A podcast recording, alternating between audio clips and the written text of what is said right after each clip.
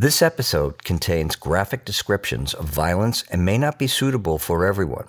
Please be advised. Battalion 1. We just had a, a plane crash into Level 4 of the World Trade Center. It's 8:52 here in New York. I'm Bryant Gumbel. We understand that there has been a plane crash on the uh, southern tip of Manhattan. You're looking at the uh, World Trade Center. We understand that a plane has crashed into the World Trade Center. We don't 20 years ago, on September 11, 2001, terrorists carried out an attack on New York City.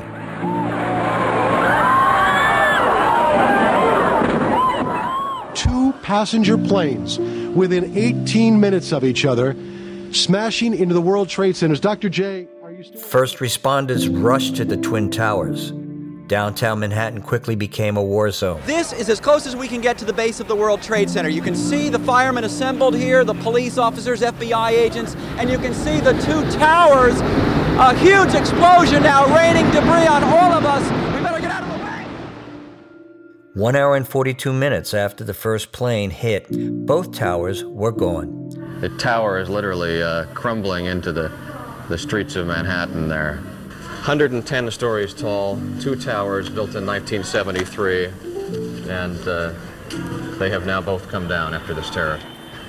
We uh, advise you to, uh, to find your family, make sure that uh, everyone's safe, get together, and, uh, and just uh, stay out of the streets at this point until we get a chance to uh, assess. That evening, as broadcasters recycled the day's events, most New Yorkers retreated indoors and checked in with their loved ones.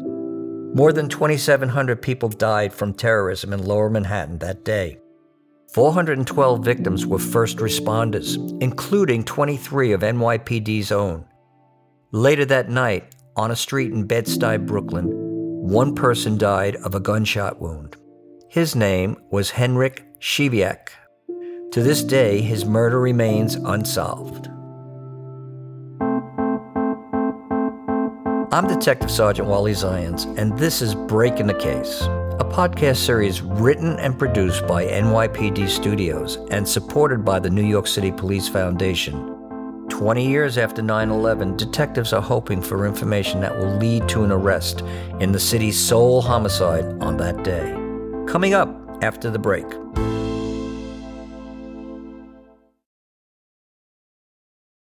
In the media, Henryk Siwiak's homicide was lost in the wider tragedy of 9 11, but one publication covered it in depth. My name is Eva Kern-Jedrychowska. I worked for the Polish Daily News, and that was a very big story in the Polish community. Since everything we reported for the Polish newspaper was looked at um, through a Polish lens. For many in the Polish community, the victim's story was their story. Henryk Siwiak was a 46 year old Polish immigrant who came to New York from Krakow in Poland about 11 months before 9 11. Siwiak had a wife and two kids in Krakow. He was unemployed, laid off from his low paying job with the Polish Railroad. Poland at that time, I can tell you because I came to the US around that same time, it was still kind of recovering from years of communism. It wasn't a member of the European Union yet, so the, the economic situation was very tough. Uh, there was no job prospects, and many people just look for ways to to go somewhere abroad where where they could just make some money and, and support their families. Siwiak's sister in Far Rockaway had been trying to get him to come to New York for years. He came finally and decided to stay for a little bit. He basically overstayed his visa and decided to to just do any work he can do to support his family that he left behind in Poland. On the morning of 9 11, Siwiak was working at a construction site in lower Manhattan. He was sent home after the first plane crashed into the World Trade Center. He knew his worksite wasn't reopening anytime soon. He immediately began looking for a new job. Remember that this is a guy who is here with one goal to make money and support his family. back in Poland. And according to his sister, he was a workaholic. All his uh, life evolved around looking for jobs. With the help of a Polish employment agency, he found a job for $10 an hour cleaning a supermarket in Flatbush, Brooklyn. His first shift started that evening at midnight.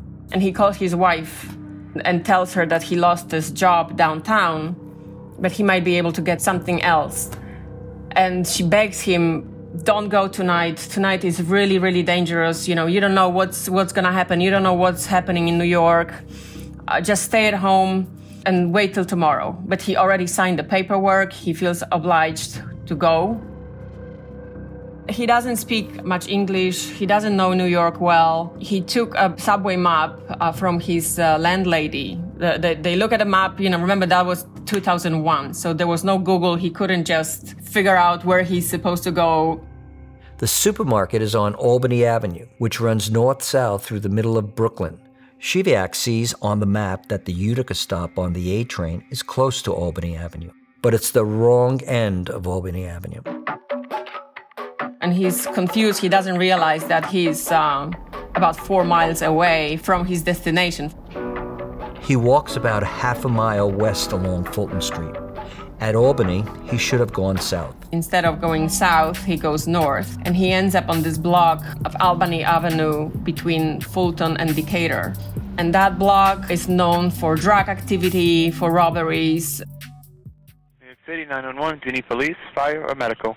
The 911 call came in at 11:42 p.m. When uh, we got to the scene that night, Mr. Siwiak was on the sidewalk. He had already been pronounced dead at that time.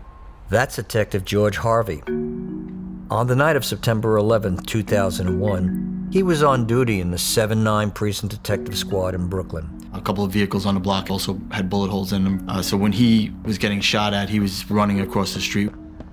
There were no eyewitnesses. Neighbors said they heard yelling, then gunshots. Seven bullet shell casings were found in the area, all belonging to the same 40 caliber handgun. He got shot and he had run up the stairs and was knocking on one of the brownstones doors to try to get in looking for help.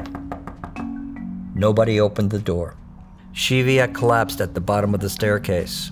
He died from a single bullet to the chest. Police found his bag, his briefcase, and his wallet with $75 in cash. There was no video of the incident. Video cameras weren't as prevalent then. A number of nearby residents were interviewed, but no one had any information about the perpetrator. That's a tight knit block, and he was a complete outsider that nobody knew.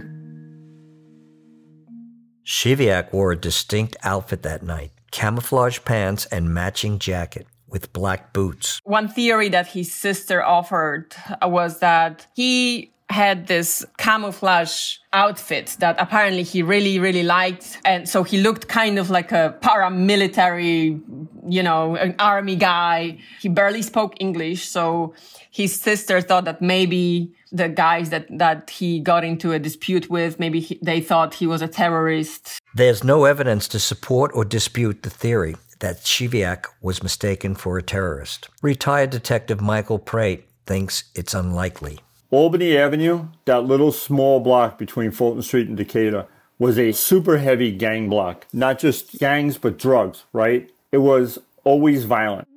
At the end of the day, I could personally think of like a thousand other places that there would be a terrorist as opposed to Albany Avenue. The more likely scenario is a lot more random. Jobs might take you in the weird places in New York that you are not familiar with, and that's what happened to him, you know? He just made a wrong turn on a wrong block after getting off at the wrong station. If he makes a left hand turn onto Albany Avenue, he's still alive, and there's no other homicides in the city that night. We'll be back after the break. Before the break, we learned how the terrorist attacks on 9 11 led Henryk Siwiak to an unfamiliar block in Brooklyn, where he met with tragedy. That day, detectives in the 7 9 were drawn away from Bed-Stuy towards the mayhem of lower Manhattan. My name is Michael Prate. I was a uh, New York City detective I uh, joined the police department in 1985 and uh, worked almost my entire career in the 7-9 precinct. 12 in uniform patrol and then 15 on the investigative side uh, in the detective bureau. On the morning of September 11, 2001, I, along with the uh, other members of the detective squad that were working that day, we started our day uh, really early, like uh, four or five o'clock in the morning. They went out to arrest a suspect in one of their homicide cases. We went to a couple of different locations and we weren't able to find our guy. Then it was 1063, time for meal. It's kind of funny, right? The day was so beautiful as the sun came up and everything. While having breakfast, we heard a noise like a bang. And I remember one detective, Matty Collins, say to me, Hey, boss, did you hear that? That's retired Lieutenant Tom Joyce. On 9 11, he was the commanding officer of the 7 9 squad. We walked up to pay our check, and while we were at the cash register, someone said, Hey, did you hear? A plane just hit one of the World Trade Centers. By the time we had walked outside and we were assembling on the sidewalk to, you know, plan for the rest of the day's activities, someone came running up to us and said, you know, officers, officers, two planes hit the World Trade Center. And we're, we're like, what? Like, you can't even be serious. Like, this doesn't make any sense. We didn't know how to process it. And the gentleman was telling us, no, I'm telling you, I just saw it on the news. Two planes, they're talking about two planes hitting both World Trade Centers. They decided to go to the nearest tall building to see for themselves. And we go to the top and we're watching the smoldering World Trade Centers and we couldn't believe what we were seeing. And, you know, right away the detectives were saying, come on, let's go, let's go, let's go. And of course, like most first responders, almost all first responders, you know, we wanted to go. But I had been at the 1993 bombing of the World Trade Center, and I remember distinctly how all of the emergency apparatus and the confusion and mayhem in lower Manhattan guaranteed that we could not drive to the World Trade Center at this point. And I said, gentlemen, if we go over the bridge, we're going to have to literally run a very, very long distance to get to the World Trade Center. And I don't know how much help we're going to be and how fast we can get there. So, what we did was we just put ourselves into the queue and made sure that communications and Central knew we were available if they needed us. After the first tower fell, they headed back to their command. Some detectives were sent to the local hospital. At that time, it was expected that hospitals would fill up with casualties. Another group of detectives from the 7 9 spent the day directing traffic at the foot of the Brooklyn Bridge. Again, here's Prate. People had already began to stream over the Brooklyn and Manhattan bridges. Thousands and thousands of people coming over the bridge. We were opening up all the traffic, clearing it for emergency vehicles to come into the city, and then for the regular traffic trying to flee. In the middle of the afternoon, Joyce got a call. A suspect in a high profile homicide case was being released from the hospital and needed to be taken to central booking. If he committed a, a lower level felony or misdemeanor, we would have probably just let him go, issued some sort of desk appearance ticket, and then asked for his return. Um, but because it was such a serious, heinous homicide, we had no choice but to process this arrest. Two more detectives were sent to take care of that. And the World Trade Center is falling. At around 8 o'clock, when the detectives from the first wave went off duty, they didn't go home. They went to Ground Zero, where the search and rescue mission was underway. There was the beginning of the bucket brigade starting to move uh, stuff out. Really, even now thinking back on it, it was just totally chaos. A lot of the sirens going off for the buildings that they thought might potentially next collapse. Back at the 7 9, as the worst day in New York's history was coming to a close, a call came over the radio. This is Joyce. We received calls of shots fired, Albany and Decatur Street, and uh, we have a person shot. And we're like, like, this is just, can we really believe that this is happening? When patrol came upstairs to tell us that we had a person shot and that they were likely to die, everyone in the detective squad couldn't believe what they were saying. They're like, the Twin Towers just fell a couple of hours ago, and we're still gonna work on a homicide this night? Like, this is insane. Within minutes, patrol officers respond to the scene, as well as two detectives from the 7 9. We did the best we could with what we had working that night. Typically, the NYPD has deep resources for homicide investigations. The crime scene unit collects forensic evidence. The precinct squad canvasses the area for witnesses. Sometimes detectives from vice, narcotics, or gang units show up too. But that night, most of the 7 9 squad was unavailable, and the crime scene unit was assigned to Ground Zero. The evidence collection unit was called instead. Again, here's Prate. Before he retired from the NYPD, He was the lead investigator on the case. The evidence collection team, they did a phenomenal job. These are guys who usually respond to burglaries and car break ins and do fingerprints. These guys were now the crime scene team. They took the pictures, they indexed and uh, recovered all of the evidence. You know, when you look back at the uh, at the Polaroid photos that were taken, there was a lot of people out on the street that night.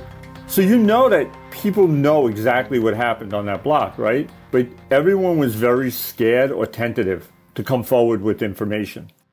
And welcome to today on this Wednesday morning, a morning people are waking up in disbelief with heavy hearts, especially those who have lost loved ones or who are uncertain where their loved ones are at this hour.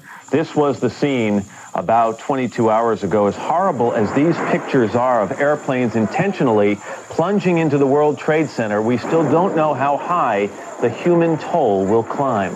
The early numbers are staggering. 266 people on the four hijacked planes are dead. The firefighters, the police officers, the rescue workers who've been laboring all night here in lower Manhattan tell us now that they have daybreak that they confront three basic problems. Number one, there are still fires burning here in lower Manhattan. If you look behind me, you can see some. In the days that followed, 9 11 created a new normal for New York City. For cops, that meant long hours and reassignments wherever help was needed. This is Prate. We were split into shifts and we were all assigned to different places. As the commanding officer of the detective squad, Lieutenant Tom Joyce was the one making the assignments. We essentially started rotating and, and assigning either detectives to ground zero, the landfill, or the morgue. And that was the rotation for, I, I want to say, for six months. So we had some people doing the extra duties and then some people trying to keep the office going. Detectives at the squad went back to recanvass the scene a few days after the shooting. And according to Joyce, the squad made another canvass a few months later. But they never got their eyewitnesses, Detective Prate explains. The reason he shot, I believe, and I have always believed, was an attempted robbery. From what we understand, is that he encountered a group on the corner, and there was some type of tussle in the group. Uh, whether they were going to jump him or not, there was a tussle. He was able to flee uh, across Decatur Street, tried banging on the doors. There was a series of gunshots, and then, you know, at some point he he was deceased on the sidewalk. When he fled the, the initial group and he ran up the stairs to one of the buildings, I believe that's where it all went awry. Some people recall seeing Siwiak walking around before the incident. Through the years, you were able to get people or find people um, who said, Hey, we saw this guy walking down Fulton Street from the Kingston Avenue train station, right? And then, you know, you had other people that said, Yeah, well, we saw him walking on the block. But again, it never really went any further than that.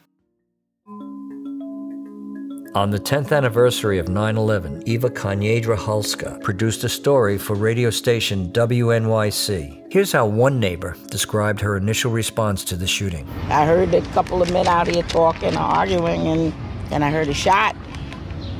I don't know if I heard a shot or a couple of shots, but I didn't come to the window because I'm inside, you know. I don't dare come to the window. Another neighbor had this to say. The best time to go through to walk Albany between Fulton and Decatur is from 7 a.m. until 11 o'clock a.m. Thereafter, you're on your own. They definitely warned me not to go around the corner because that block has a very bad reputation. Even recently, there's been violence on the block. In November 2020, seven people were shot at a Sweet 16 party. One of the victims, a 20 year old woman, was killed. And just a few doors down from that shooting, in October 2017, there was a homicide. Over the years, detectives made a point to ask anyone they came in contact with if they knew anything about the case. Could be a wallet theft. Uh, could be uh, somebody whose car got broken into. People always ask the question, not just on the anniversary of 9 11, but I can tell you that guys from our squad always ask the question, you know, hey, did anybody hear anything? Did you ever know anything? It's the smallest little stuff that, you know, really cracks cases for you. Here's Detective Harvey. What happens with some of the cases sometimes is that the witnesses or people see something, but they kind of hold that in their back pocket until they need help. You know, whether they get arrested for something serious or they're looking to get out of trouble or whatever, or they want to clear their conscience, and that's when they come forward. New technologies gave them new opportunities for leads. This is Joyce again. We did all sorts of forensic testing and new advancements in technology on on the cartridge case. And here's Harvey. There was numerous shell casings on the scene, and those shell casings never came back to any firearms, never been recovered. So it's not even like, you know, if someone got arrested with that firearm, we'd be able to talk to that person because gun's never been found. And it never matched up to anything else. Every anniversary, the 7 9 Squad puts up Crime Stoppers posters. Detective Harvey reviews the case often and asks others to review it as well. On the 20th anniversary of the case, detectives are still hopeful. This is Prate. I spent a couple of years doing the cold case stuff. It really is just a matter of the persistence of the detectives and just getting the right person at the right time. And here's Joyce. We want to see this solved with an arrest and someone brought to justice.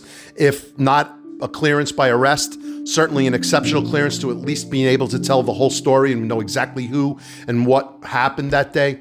You know, and you want to be able to do that for the community and the victim's family.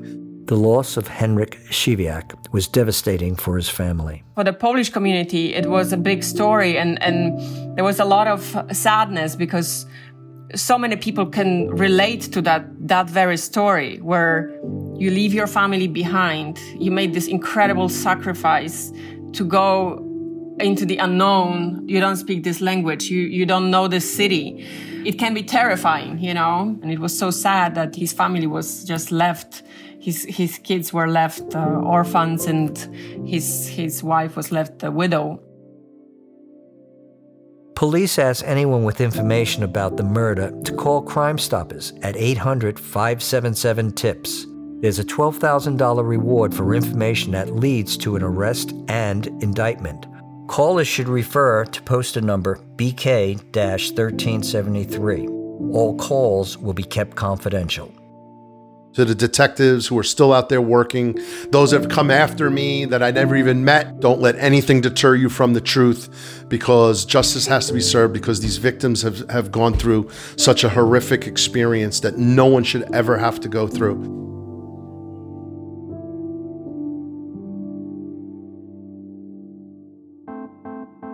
Breaking the Case is written and produced by NYPD Studios and supported by the New York City Police Foundation.